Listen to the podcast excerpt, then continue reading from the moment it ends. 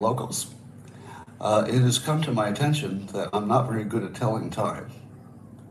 Yes, it's true. I was positive this was the usual time. I'm in a different time zone, uh, but uh, I, I'm positive that when I came here there was a two-hour time difference. But I'm positive that when I woke up, there's a three-hour time difference. I don't know. Well, I spent all day yesterday apparently in the wrong hour, maybe I don't know, or or something. Um, but let me tell you the funniest part about where I am. So first of all, I'm on a on my uh, on a writer's trip. I needed to get out of the house and especially away from my dog, because um, uh, my dog is uh, very needy, and so and uh, so are kids sometimes. So I had to actually get out of my environment so I could get some work done. So I uh, picked a secret location where I would just have a balcony and I would just look at the, the ocean and uh, life would be good. There was, however, one thing that it would have been nice if the hotel had mentioned before I booked it. It's just it's just a little thing. the, the first room they put me in, uh, and of course I told them my highest priority is the view, because basically I'm just going to be sitting on the balcony writing for a week. So I said the most important thing, like everything else doesn't matter, service doesn't matter, just give me a view. The first room they put me in had a, a nice view of the beach that they covered by putting bushes in front of the, the entire uh, front of the view. So if you were sitting on your balcony, you could see the sky. It's the most beautiful beach you could ever look at in your life. And they intentionally put bushes in front of it and charge the same as if you had a view. You can't even make that up. But wait, here's the best part. so last night I, I hear uh, some crying baby. I'm like, wow, that's a that is one loud crying baby, because it sounded like it was coming maybe from another balcony or another room. And the more I listened to it, I was like, whoa, that is not a crying baby. That is like more than one crying baby. And then I'm listening to carefully and I go balcony. I'm like, holy hell, that's not two crying babies. That sounds like 50 crying babies. Like really crying babies, like continually crying from about 6 p.m. last night until they're still crying right now. Just screaming, crying. And I'm not talking about a little bit of crying, I'm talking about really wailing. Turns out there's some kind of bird that lives on the reef down there that screams all night and it screams exactly like a crying baby all night. It never stops. It's just screaming baby sound. Now, suppose you went on vacation to some place where you wanted to relax, and you were wondering about the nature of the hotel and, and what the accommodations would be. Do you think that one of the things that they might have mentioned when they said, well, your room is a certain size with these accommodations, you've got these features and you've got a, a nice view of the ocean. It's a very nice view. The, the view in the second room I moved to is excellent. However, I feel that they should have mentioned that I must listen to 100 screaming babies all night long, even through the closed doors, even when I'm wearing my echo cancellation headphones. So loud that the echo cancellation, which is actually really good in the the uh, the, the pros, this version of the ear, earbuds, the echo cancellation is excellent. Penetrates it like nothing. However, I found the best hack. I take a YouTube video uh, of ocean sounds that people use to fall asleep, and it turns out every ocean sounds like every other ocean. So when I put in the earbuds and turn up the ocean sound and go outside, I'm looking at a real ocean while I'm listening to a fake ocean in my head, and my and my brain doesn't know the difference. It's not white noise. It's exactly like I'm listening to the ocean outdoors. So thank you for technology. I can actually pretend to be at the ocean while being at the real ocean. How about that? All right, but that's not why you're here. Let's talk about all the things in the news. Um, so, I've been talking about the film 2000 Mules, Dinesh D'Souza's film, that uh, alleges that there were many people delivering multiple ballots in the 2020 election. Uh, and I've been looking at the debunks to see how good the debunks are. Um, wait a minute, wait a minute. I'm doing something completely wrong here, am I not? Something completely wrong. There's something missing, isn't there? There's something missing. Is it the simultaneous sip? Yeah, it is. It is. And my other technical problem is I didn't bring my cheat sheet. So I'm going to need you in the comments to tell me the simultaneous sip. Go, so I can read it. I'll bet you know it. All you need is a cup or a mug or a glass. Uh, blah, blah, blah, and blah, blah, blah, and blah, blah, blah, blah, blah. And join me now for the simultaneous sip. Are you ready? A tankard, chalice, or stein, a canteen, jug, or flask. Go. a vessel of any kind. You, you would remember. My, my memory works in a weird way. Uh oh. Uh oh. I'm going to lose my power here in a moment. Sorry, another technical difficulty. It's going to be that kind of day. Powering up here. We, we do have a solution for all. What the hell? It's not possible.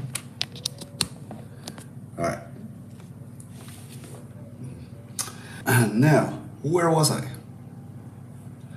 So I was uh, looking for any debunks on that movie, 2000 Mules, and I came across an article in the Washington Post by Philip Bump, in which he also makes the claim that the AP made that the precision of the mobile phone data that showed that multiple people were going to multiple drop boxes, and, uh, uh, or at least allegedly, it, seemed to indicate that. And uh, the, the debunk is, oh, you can't tell if they dropped off ballots, which isn't really an exact debunk because the film doesn't claim that the, that the that that data proves anybody ballots. But together with the videos of people doing multiple ballots plus the cell phone data, it creates a story that might be true and might not be. But it's certainly a big enough issue that the country is being torn apart, uh, by it. And wouldn't you agree that whether it's true or not true, at this point we need to figure that out? Do we all agree on that? I, I have not formed an opinion as to whether this is reliable. I'm pretty agnostic about it at this point. But it's definitely a big question. And it's definitely a big enough question that it could tear the entire republic apart. So if you have something that's that important, I don't think that ignoring it is the right play. Because the longer it is ignored, the more credible will be the claims. Am I right? The longer we ignore it, the more credible it becomes. Because why are they ignoring it? If it's debunkable, why not debunk it? So Philip Bump, um, I, I, made a uh, comment about how weak his debunk was. So I retweeted his article and noted that it was weak. Uh, Philip Bump came back at me with a retweet, and uh, I forget exact words, but he said something about uh, about my comment coming from the guy who thought that the Supreme Court leak was a hoax. So Philip Bump's uh, reaction to my comment about his work was to make a comment about me. Who does that? What kind of a person comments on not the work of the person or the opinion, but rather the person themselves. Oh, Keith. Keith. So I said, okay, Keith. And I, have been using okay, Keith, for the last day. It really, really makes me feel good because people don't know what it means. And that's the best part. So it just it just takes people completely out of their game. So they'll say some horrible thing about something I allegedly did or did not do, and I'll just say, "Okay, Keith, and they don't know what to do. It's just the end of the conversation. Now, eventually, somebody will explain it to them. It's a Keith Olbermann reference that Keith Olbermann is one who comes after a person instead of the argument. Um, so then I thought about it for a moment, and I thought, you know, the OK Keith isn't quite enough in this case. And so Philip, his his uh, his criticism of me is that um, I'm a person who was so dumb. Here I'm reading between the lines, but I think this is the implication. So dumb that I believed that the Supreme Court leak was a hoax, and how wrong I was. Oh, how wrong I was. And so I responded, why would it be? What would cause a person like me, a consumer of news, what, what would be a series of events or an environment? What would be a situation in which something that's completely true and reported in the news could be regarded as probably a hoax? What, what kind of situation would cause a person like me, a reasonable person in most cases, to believe that maybe the news was fake?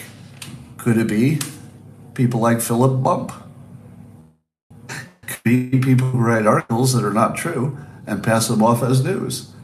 I'm not entirely sure it's my fault that I believe that a true story was fake. And I'm not entirely sure that that's even an insult. Because if you hear a, a true story and you say, I don't, I don't believe it, I feel like you're a good consumer. Now, once the evidence came out, I changed my opinion, didn't I? As soon as the Supreme Court said, oh, yeah, that's real, I said, oh, I'm completely wrong. 100% wrong. No, no walking it back. 100% wrong. And now I change my opinion. What's wrong with that? Is that really a criticism? Because I think if you see something that's extraordinary in the news, it's usually not true. So there's probably something like a 95% um, correlation between extraordinary things like that like a leak in the Supreme Court's never happened before. So when you see something that's extraordinary in the news, if you don't first think it's fake, you're not a good consumer of news. Well, let me let me say you shouldn't you shouldn't assume it's fake. You should assume it's unproven and there's a good chance it's fake. And that's what I did. So I'm actually proud of being wrong about that. Or is that just me? Yeah, that is a hideous painting behind me. Look at the comments. 48 hour rule? Well, you know, uh, I'm not sure I would apply the 48 hour rule to myself in that case. I think I just, I was wrong. But I was wrong for a reason that I'm not sure is entirely the fault of any consumer. If you don't believe the news, I'm not sure that's your fault. Do you feel me? If you told me you saw a news report and you didn't believe it, maybe you weren't positive it's untrue, but you're simply not believing it yet, I would say good consumer. All right. Um, now, this gets us to the AP. So the AP was the only one who debunked this. But would you like to hear a good debunk, which I tweeted around, and because I'm a horrible person, I do not have the name of the person who did this. Let's see if I can quickly find it. But there's a video going around that I retweeted of somebody who's uh, talking about the 2000 Mules movie and giving what I thought was a really balanced opinion, meaning that uh, he complained about the debunks being useless. Um, yeah, it's a video, it doesn't have a name on it, but it was really good. I don't know who does this. All right, well, if he doesn't put his name on it, I guess that's not my fault. But let me give you his argument. The argument was this that the movie claims, uh, and really its probably most provocative claim, is that there were multiple people going to multiple drop boxes, right? Now, the videos that were shown were one offs, one person going to a drop box with multiple ballots. That by itself is not necessarily illegal, because it might have been from family members, who knows. And, and, and honestly, if they were just people who were taking it for their neighbor and they were just doing a favor, it might be technically illegal, but I'm not going to care about that, right? Not going to really care. But here was a good, uh, a good criticism of the movie. The most provocative claim is that the same person went to multiple drop boxes, but there's no evidence shown of that. In other words, they have access to lots of video footage of people at Dropboxes, and they have data suggesting that the same person would go to multiple Dropboxes. Yet there is not even one example of one person going to more than one Dropbox. Now, I don't know if that's actually a reasonable thing to ask for, because it's possible that the places where they have video, uh, uh, this is just speculation, so I'm not claiming this is true, but one could imagine that the video covers, let's say, 5% of the Dropboxes. Because not everything's going to have a video, will it? How, how, many of the Dropboxes are on video with security cameras? Can't be that many. Unless, They're not all on video, are they? So, what if only, say, 5% are on video and it would just be too hard to find one person going to more than one under that situation? So he says by law they were all supposed to have uh, video. Interesting. Now, if that's true, if it's true that they all by law, well, that would be different by state, I would imagine. But if it were true, so these are good questions, right? If it were true that they all had video, why wouldn't Dinesh find you at least one example, just one, of any one person who went to multiple boxes with multiple belts? Now, uh, how many of you were aware that that was missing from the movie? How, how many of you knew that the primary, really not the primary claim, but let's say by far the strongest claim, if it were true, the strongest claim would be that one person went to multiple places with multiple things. Right. So, so that's that's really missing. Here's the second thing that's missing. Who else is looking at uh, Dinesh's data? You haven't seen any data. I haven't seen any data. So we're all talking about data that nobody's seen except the people who made the movie. Can you trust people who make documentaries? Forget about Dinesh D'Souza. Just a general question. Can you trust that somebody who makes a documentary about, especially a political topic, can you trust that they're telling the truth? Absolutely not. and this has nothing to do with Dinesh. Nothing. All right. So, so separate him from the question for the moment if you can. It has nothing to do with who made it. You cannot trust a political documentary, period. I'm not sure anybody makes one to be trusted. I'm not sure they make it to be fair. I don't even think it's a purpose, is it? Does anybody think that Dinesh was trying to make a totally balanced uh, film? Do, do you think he would, do you think he set out, you know, here's what I'd like to do. I would like to make a film that is so balanced nobody's going to like it because that's what would happen. If we're balanced, the right would say, I don't like that, that balanced part. The left would say, I don't like that other part. Then nobody would watch it. If you want a movie that a lot of people watch, and why else make it, you're gonna you're gonna make it kind of partisan so that at least one side embraces it fully. That's how you make money. Now, again, I'm not reading anybody's mind. I'm not I'm not assuming any intentions. I'm making a general statement about a political documentary that if you're starting off with trusting it, that's a big mistake. Right? It has nothing to do with who made it. It's just a big mistake to trust them in general. All right. Now, uh, so there are two gigantic problems. One is not showing more than one, not showing one person going to more than one box. That, that's just really glaringly missing. And number two, who even knows if the data is real? How many times have people referred to data that wasn't even real? We just went through a whole pandemic where the pharmaceuticals were giving us data and we didn't believe any of it. Or some people did, some people didn't. So we're, we're sort of at a, in a world in which data is not believable. How about that climate change data? Do you believe all of that? Some do, some don't. But nothing is credible anymore. So if you have a, if you're making a case based on data, if this were the year 2000, what would you say about the quality of the case? It's based on data, probably pretty good. But now it's 2022 and we're smarter. Our, our level of awareness has gone way up. And now we know that just because somebody has data and an analysis and experts did it and all the right qualified people were involved, that doesn't mean anything in terms of how real it is. Nothing. you think it would. But man, it doesn't. Um, yeah, how many organizations can receive the data? I don't know. I'm, so, so there may. Um, I'm not saying that Dinesh D'Souza doesn't have good responses to these criticisms. In fact, in fact, if what he's doing now, you have to factor in that he's smart, right?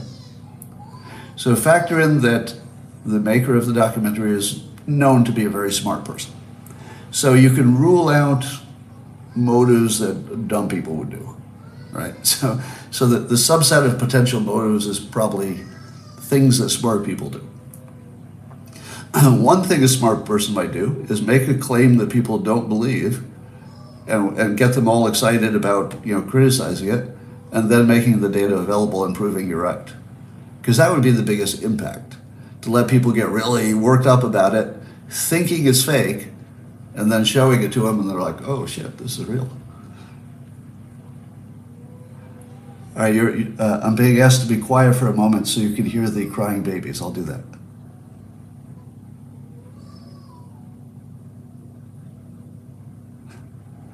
Can you hear them? All right, they're not crying babies if you're joining us late. There are birds outside on the beach. That is a certain kind of bird that screams like a crying baby all night. All night.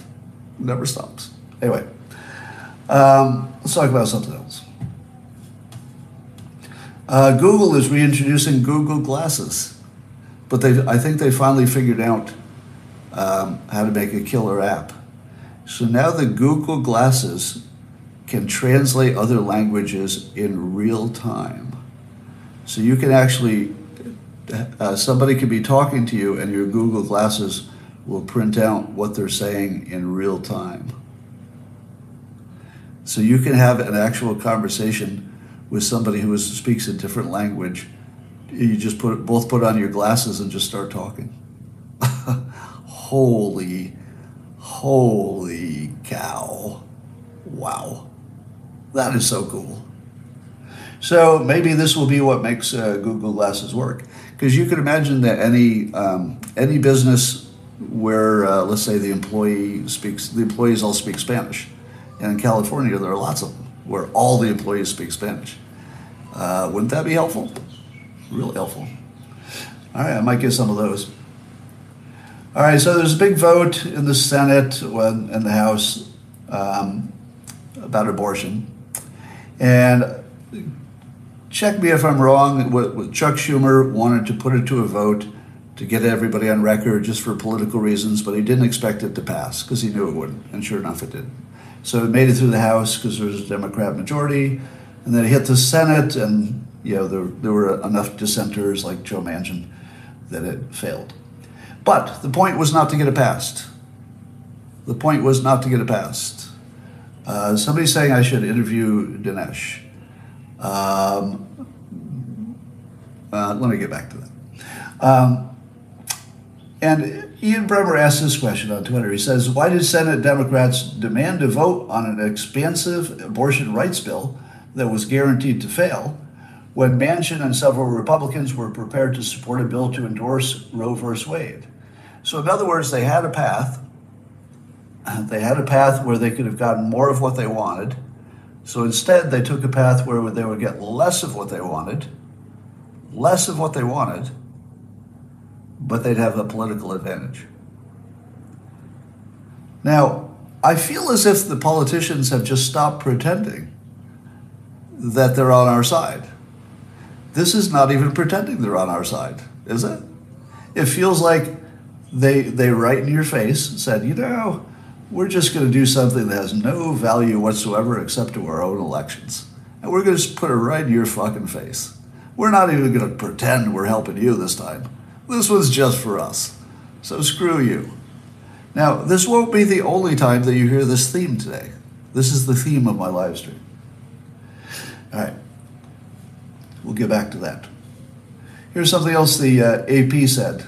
By the way, it was only recently that I thought the AP was a uh, credible organization.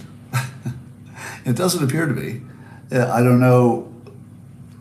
I don't know what's behind it, but the AP appears to be not even on the side of the United States.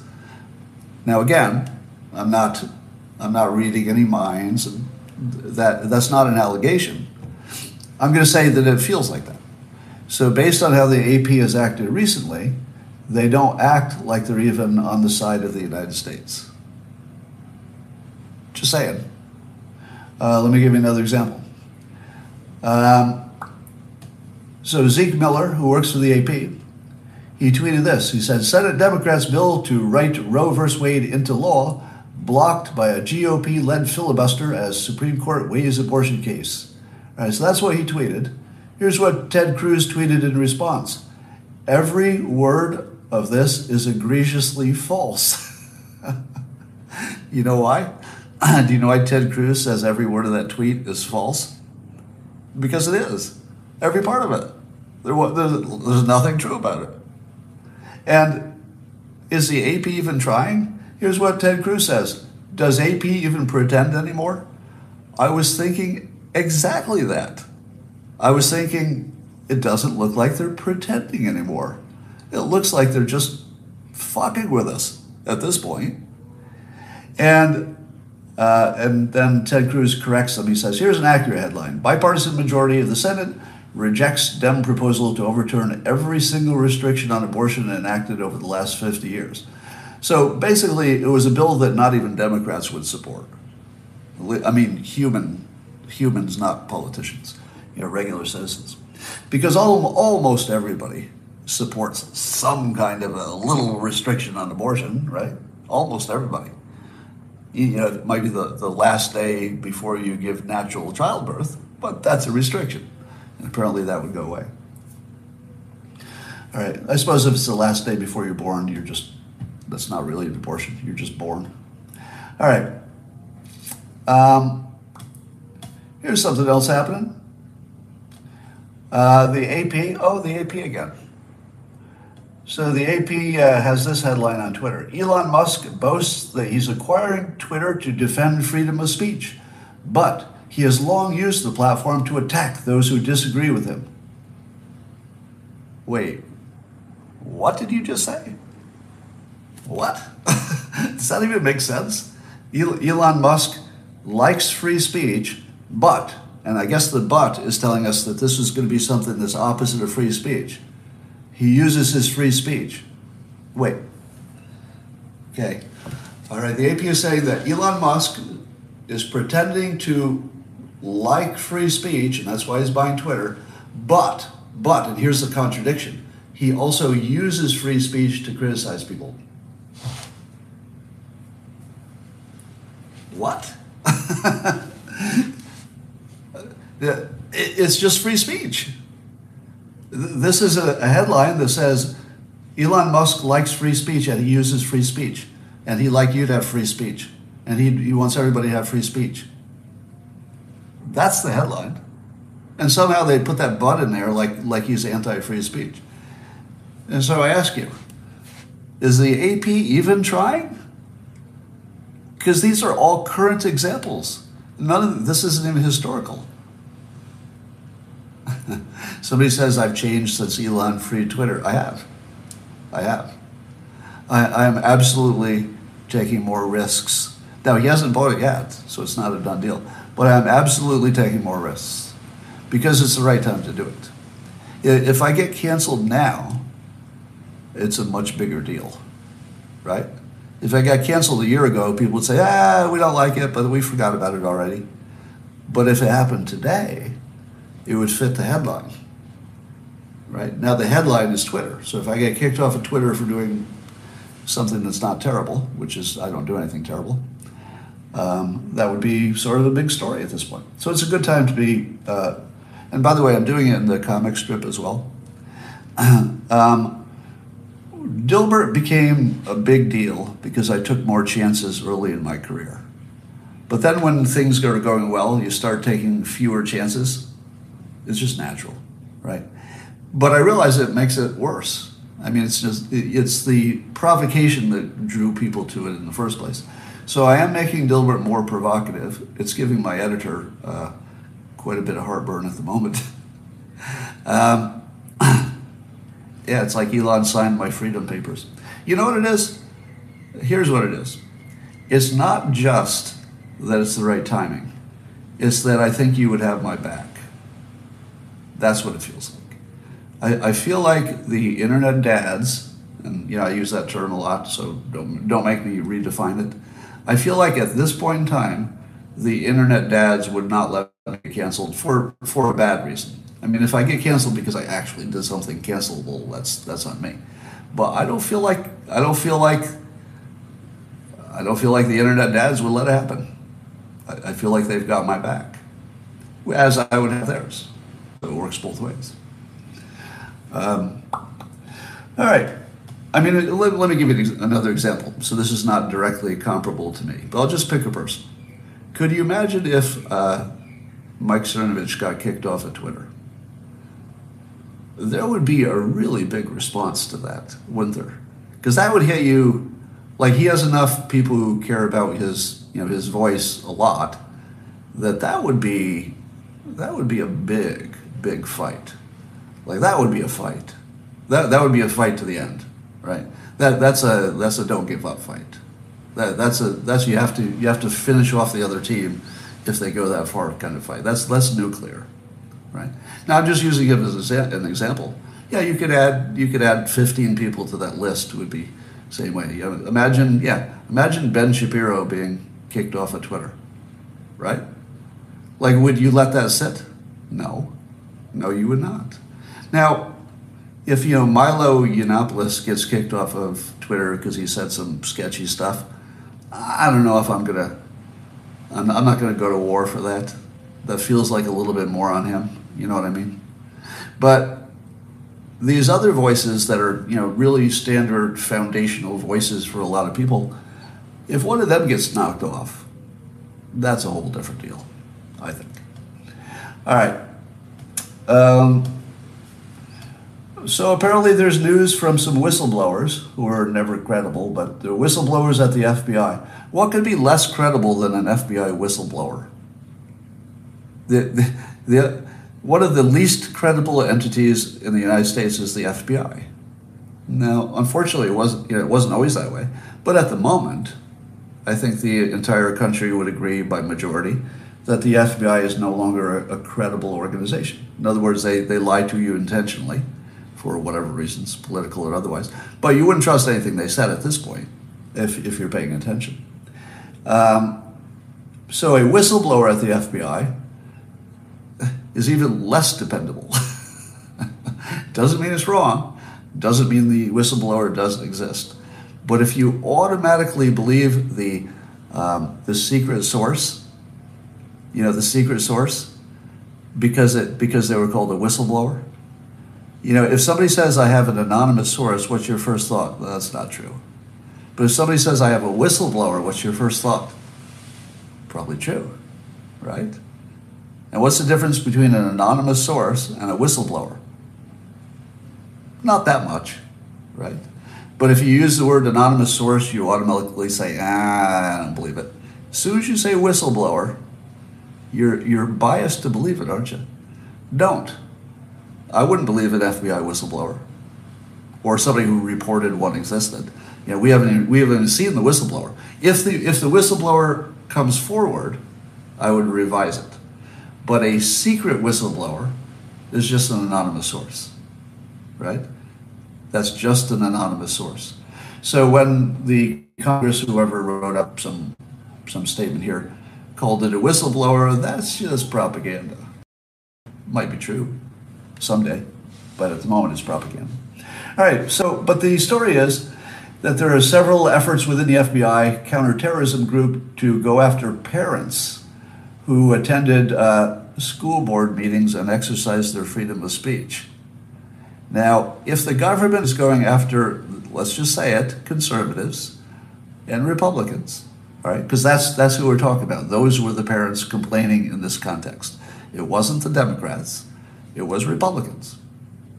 And the government has decided to target Republicans for FBI um, counterterrorism investigations for exercising free speech on an important topic about their own children in a public setting which invited free speech.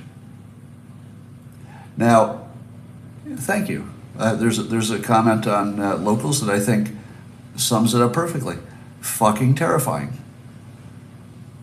Right? There's nothing else you can say about that. It's just fucking terrifying. Now, wasn't it Obama who used the IRS to target Republicans? The Tea Party people? Was that true? Or is that just a rumor? It's true, right? Now, what if this is true? And again, it's a whistleblower from the FBI, so that's a pretty, that's a very low standard for truth. But if it's true, would this be an example of my prediction before the election uh, that got Biden into office that if Biden got elected, Republicans would be hunted? Is this not hunting Republicans? Now, when I said they would be hunted, that, that didn't mean, you know, with hunting tags and rifles necessarily. necessarily. It meant, you know, figuratively hunted. They would be looked for, identified, and punished. Hunted.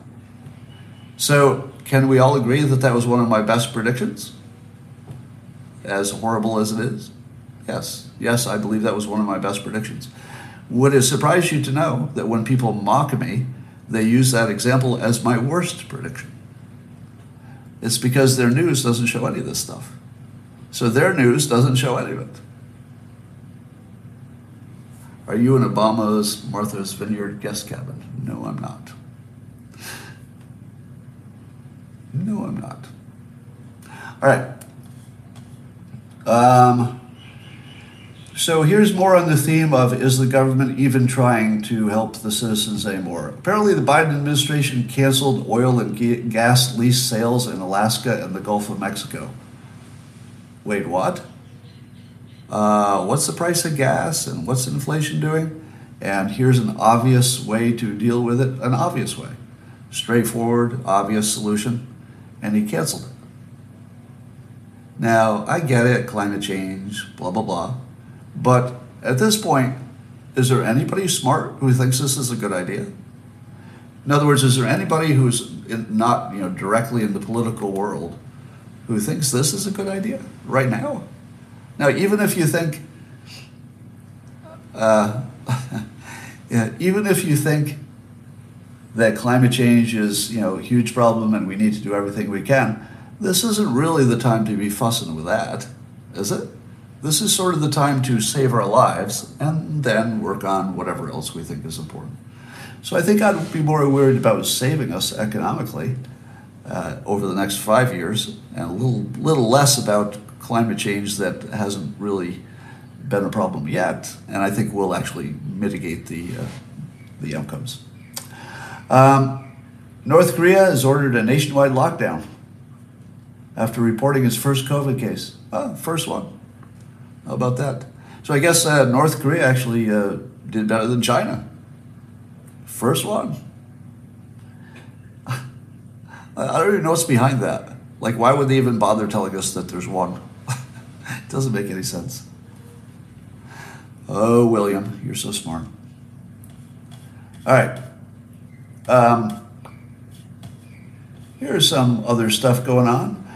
How many of you thought I was crazy when I said, is it my imagination, whereas the administration stopped trying to help Ukraine simply defend itself? and started thinking that Ukraine would just win the war outright. How many thought that's, well, that's crazy? And so here's an article in the Federalist by John Daniel Davidson. And he talks about, uh, I'll just read this piece that's relevant. He says, uh, now instead of simply helping Ukraine stave off invasion and conquest, U.S. policy seems to have shifted into something entirely, uh, something else entirely the permanent weakening of Russia at any cost. Defense Secretary Lloyd Austin said so explicitly after a clandestine visit to Ukraine with Secretary of State Anthony Blinken last month. After her own recent trip to Kiev, Democratic uh, House Speaker Nancy Pelosi characterized the war as, quote, a global struggle for democracy. Uh, Okay. Now, may I have my due? Yeah. So I'm what he's saying. You thought it sounded crazy, and now it's it's the news. It's literally happened. So, pretty good. Uh, wouldn't you say? Pretty good prediction, I think. Um, so here's what's weird. I think we're going to come up, come to a situation that, however this goes, Putin is going to claim victory because he got some extra control or whatever of Ukraine, uh, or maybe he denazified it. He's going to say. So Putin is going to claim victory. NATO will probably claim victory because they created more NATO nations. They defended Ukraine, maybe, and um, and they'll just say that they beat Russia back, right? And then Ukraine is going to claim victory, assuming that they remain a country, however big they are when they're done. So, is this the only war where everybody's going to win? Shelley, Shelley, Shelley, Shelley. I don't know if you're the real Shelley, but we're going to hide you on this channel, Shelley. Because I know everybody wanted to go off on you, but since I'm not sure you're the real Shelley, you might be just trying to, you might be trying to prompt me to go off on you. So, so I'm not going to fall for it this time. All right. Um, all right, here's an important uh, comment. I'd like to read this to the rest of you. This is from Hobster. It says, Scott, I had something I wanted to tell you, but now I've forgotten what it was. Okay, thank you. Um, I appreciate that. So that's uh, that's what's happening. Now, do you think we're heading into a World War III? There is a weird way in which we fight Russia. So for decades, we've been fighting Russia while saying we're not fighting Russia, and Russia has been fighting us while saying they're not fighting us. And you wonder how far we can take it. You know, obviously we took it to the point where we were secretly helping uh, Ukraine, but everybody knew we took it to the point where we were then directly giving them money and everybody knew. Now it seems there's almost no doubt that we're helping them with targeting and you know locating targets. Don't you believe? I mean, do you really think that we have that information and we're not telling Ukraine? Really? Because we have the information, right? Because we have the satellites, we have the assets, and you think we're not going to tell them where stuff is? They are our ally. do, do you think allies don't share information that's critical to the survival of another ally? Of course they do. Of course they do. Do you think Russia is aware that the United States is sharing critical military data with Ukraine? Of course they are. Of course they are. Everybody is. There's nobody who doesn't know it. So explain to me why this isn't World War III. The entire war is affected. The entire world is affected, at least in terms of you know, resources and economics. The whole world is affected, and it is the United States in a military war with Russia. Does it really matter that no American soldier is getting shot? I mean, it matters to military soldiers, but it doesn't matter to whether it's a world war or not. It doesn't matter to whether we're involved or not. So I really, I'm just sort of amazed. And I know that the reason we can get away with it is the following. See if, see if this tracks with what you're thinking. I think we can get away with it. Now, it's risky business, no doubt about it. Could, could spark a nuclear confrontation. That's, that's a big risk. But I do think we're going to get away with it. And here's why. Because for decades, the United States and Russia has pretended that being at war with each other is not really a war. And I don't know if we can get out of the habit. And so I think we can just take advantage of the fact that this habit is so well established that the United States can attack our elections and just say, nope, no, we didn't really. You know that attacking of your your elections? Eh, not really, not really. Do you think that Russia has done anything to help any uh, enemies of the United States? Well, if you ask them, they'd say, no, not really. Nope, nothing like that happened. So as long as we live in a world in which Putin can say anything that's true is false and just say it in public, no, that's not happening. No, no nothing like that. Why don't we just do the same thing? And apparently that's what the government, that's what Biden administration has decided to do. They've decided just to act the same way. Oh no, it's not a war. No, no. Ah, war. I don't even know what you're talking about. Really. I'm confused by the question. War? What war? And as weird as this is, I think it's going to work. So if you think the United States is acting crazy because it's doing an actual war, I mean, without our own soldiers, but we're clearly deeply involved. If, if you think that it's crazy to run a war and then say you're not running a war, this is the only time that might work. Because Russia has so deeply ingrained the whole we're not doing this. Oh, no, we're not going to attack Ukraine. No, no. Attack Ukraine? I don't know what you're talking about. And then they attack Ukraine. Apparently, we can just say anything now. Because once Russia has been outed itself as completely dishonest all the time, it doesn't matter what you tell them. It really doesn't. Doesn't matter what's true, doesn't matter. Get away with permanently weakening Russia. Do you think that's a good idea? Do you think it, we don't know if it'll work, but do you think it would be a good idea to permanently weaken Russia? I don't know. Because the world is a very unpredictable place. And one of the weird outcomes that could come from permanently uh, weakening Russia is what would be the weirdest outcome from permanently weakening Russia? The weirdest outcome. Strengthen China? Mm, not really. I don't think it makes a difference to China one way or the other. The weirdest outcome would that Russia and the United States would finally become allies because they always should have been. We ju- we're just not natural enemies. We're, we're psychological enemies, we're not natural enemies. A natural enemy is somebody who's, you know, there's a, a real border dispute or um, there's a real risk, there's a real something. But this is entirely psychological. We've just decided we're enemies and we act like it. So this is not like any other situation. Yeah, we we are fated to become allies. This might be an accelerator. You know, we are fated to become allies. That's just going to happen. All right. Um, let's see what else is happening. I'm just going to quickly review things I've tweeted lately. Um, is it is it true that Russia has basically given up on all of Ukraine except the eastern part that they're trying to consolidate their little land bridge. Is that because the news out of, out of Ukraine is so so bad and so undependable? But is that the current situation that Russia is not doing much in most of Ukraine? They've given up on Kiev.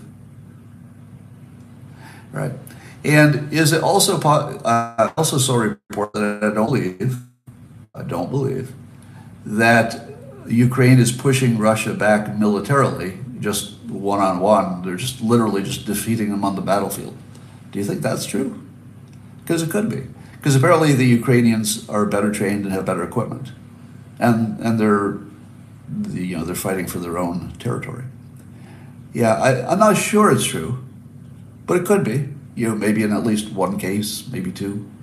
Right. Yeah, I think I think a a skeptical consumer can say maybe not, maybe not. Right. That's the narrative, but not really true. Yeah. They're getting lots of help. Correct. But it does seem that Russia is not making gains. Would that be true? Would you agree that the news is unified from all sources that Russia is not making gains? No, people are disagreeing with that. Or are you agreeing? You're saying no. Does that agree or disagree? I'm not sure. So some are saying that they are still making gains. Mariupol, I mean, Mariupol is basically a dead city. So whoever, whoever owns that, you know, good luck. I mean, that unfortunately, city's already dead. They are taking villages, somebody says. I don't know. So maybe. Um, I, I talk, we talked about Dinesh and the one person going to two ballot boxes. So you, you missed the first part. If you want to replay that, there's a detailed discussion of that in the beginning of this live stream. All right, that's all I got for you. Oh, I'm writing a book on reframing. Um, you're going to love it. Um, you need to follow a few pro Russian Telegram accounts to see the whole picture. That's not going to help me. How, many liars do I need to look at to get the truth? If I look at Russia, you know, Russia media, is any of it true? Is any of the Ukrainian stuff true? I don't think any of it's true. So, um, Russia is losing troops and equipment at an unsustainable rate. You know, I think part of the $40 billion package for Ukraine, and you see a lot of people complaining, rightfully, complaining that we should be spending the money here and not defending a country on the other side of the world. But here's the here's I guess my take on it. To me, there's no difference between our military strategy and our economic strategy. So those are those are tied. So when we approve $40 billion, what's your first thought about that amount?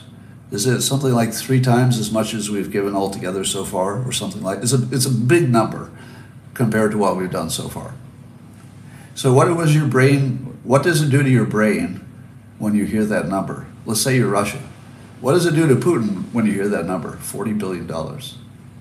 That's the number that tells you they're playing to win right? They're not playing to negotiate. In fact, we're not negotiating at all. Ukraine isn't even negotiating, I don't think.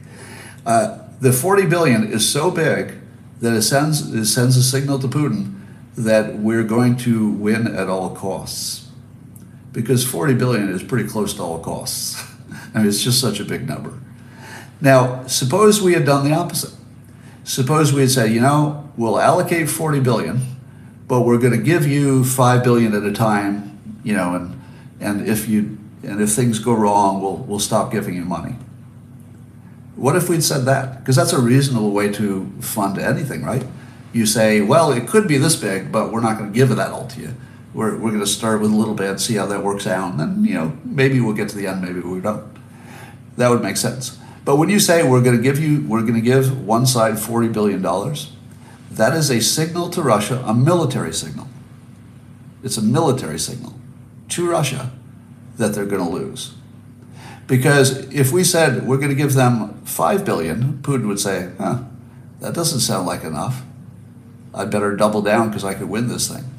But when, when Biden said, and I think wisely, from a military perspective, not from an economic perspective, uh, so, you know, obviously that has negative re- repercussions for Americans. But from a military perspective, the 40 billion is brilliant. Why not 200 billion? Because they wouldn't be able to sell it. 40 billion should be enough to make everybody in the United States go, but 200 billion would just, we, they just lose us. At 200 billion, we'd say, okay, just close down the government. We don't need you anymore. That's just too much. 40 billion is too much, but it's exactly the right amount for military purposes. It, it tells you that we're going to win. I've often talked about the difference between wanting something and deciding. When people want something, they're not necessarily going to work as hard as they could to get it. When they decide something, they will do whatever it takes. So people who have made a decision are dangerous because they're not going to stop, right? It's only people who want something that can be talked out of it. Ah, okay, well, I guess I don't want it that much. But once you've decided, nothing can talk you out of it. And this 40 billion is Biden administration telling Russia, okay, we just decided you're losing. Because you know the United States can decide who wins. We can, because we have the resources to just make it happen. You know, it would hurt, but we could do it.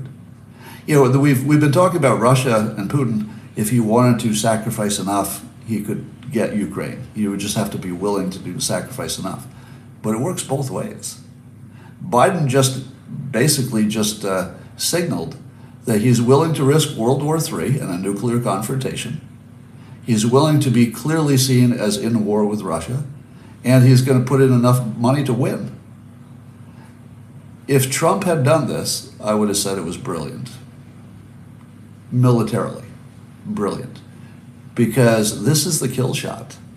This is a psychological kill shot to the Russian army.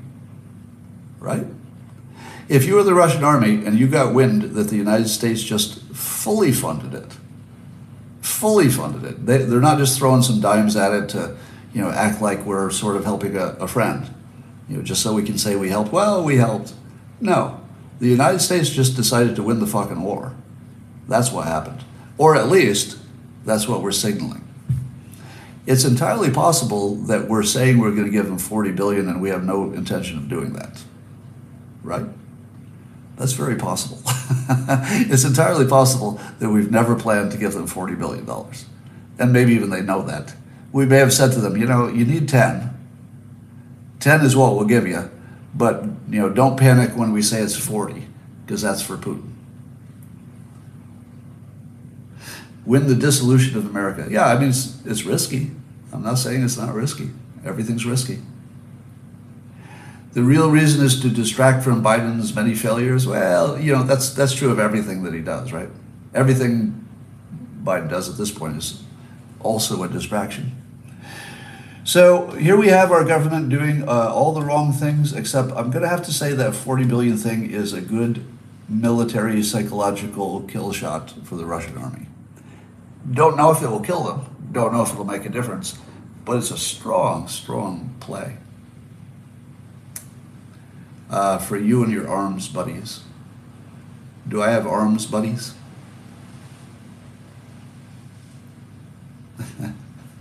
Somebody saying, Scott will be predicting Ukraine's victory when Putin is accepting their surrender.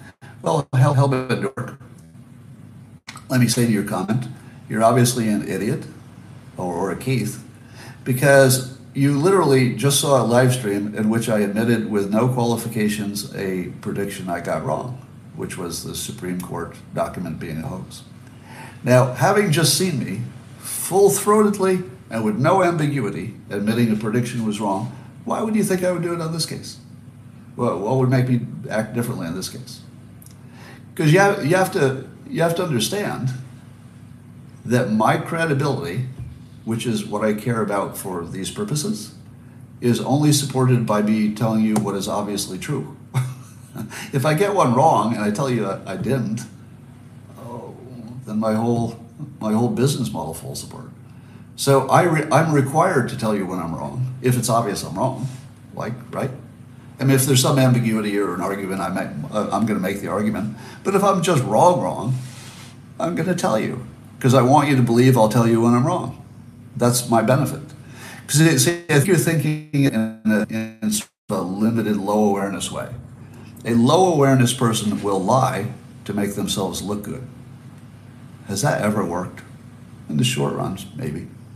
But it's a terrible long run strategy. You know, lying to look good, terrible long run strategy. So I would rather look bad in the short run so that in the long run people could say, oh, yeah, he did change his mind on that thing you know, he did take, he, he saw both sides, he, he admitted when he's wrong.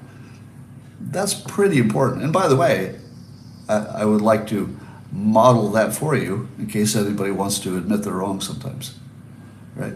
You, you need to get over the embarrassment of it. I've told you before that being immune to embarrassment is like a superpower. Yeah, I, I swear you, you can you can walk the earth like a god if you're not embarrassed about anything. So being wrong should not embarrass you. You should be proud that you're a person who is flexible enough to say when you're wrong. That's what you should find pride in. If if if if you're stuck with uh, people who like if I got I got wrong, that's just a bad place to be. Don't be there. You know, be wrong with gusto. You you should be you should be just as enthusiastic about when you're wrong as when you're right. And I think I was. When, when I told you I was wrong about the Supreme Court document being a hoax, I'm enthusiastically telling you that. Totally wrong, super wrong, way wrong. Right? I'm not going to fudge it. The birds are quiet. I guess it's just a daytime thing. So, so it looks like it looks like it's just a darkness problem. All right, that. Did I just see my sister go by there on the comments? Um, the beards, the birds fear you. Is the pandemic over? Uh, don't remember I predicted that the leak was a hoax. I predicted it. Um, I did predict that. Huh. Oh, you're a different, a different uh, person with that name. Okay. All right. That's all for now. Um, was this the best live stream you've ever seen? I think so. Yeah, I think so. Probably. And we'll try to do it tomorrow. I don't know if I can do this at the right time zone tomorrow because that's a that's a pretty early wake up call. uh, Ash, that's a good question. I think it had to, something to do with mushrooms. All right, that's all for now. Um, well, I'm being asked for an update on Boo the cat. Boo the cat, unfortunately, has passed to the other side um, earlier earlier last week. Uh, so, with respect and love, I held her little uh, head and sent her to the next world. Um, you were tweeting, yeah, I was awake, but I wasn't functioning too well at 3 a.m. All right, that's all for now, and I will talk to you tomorrow, YouTubers.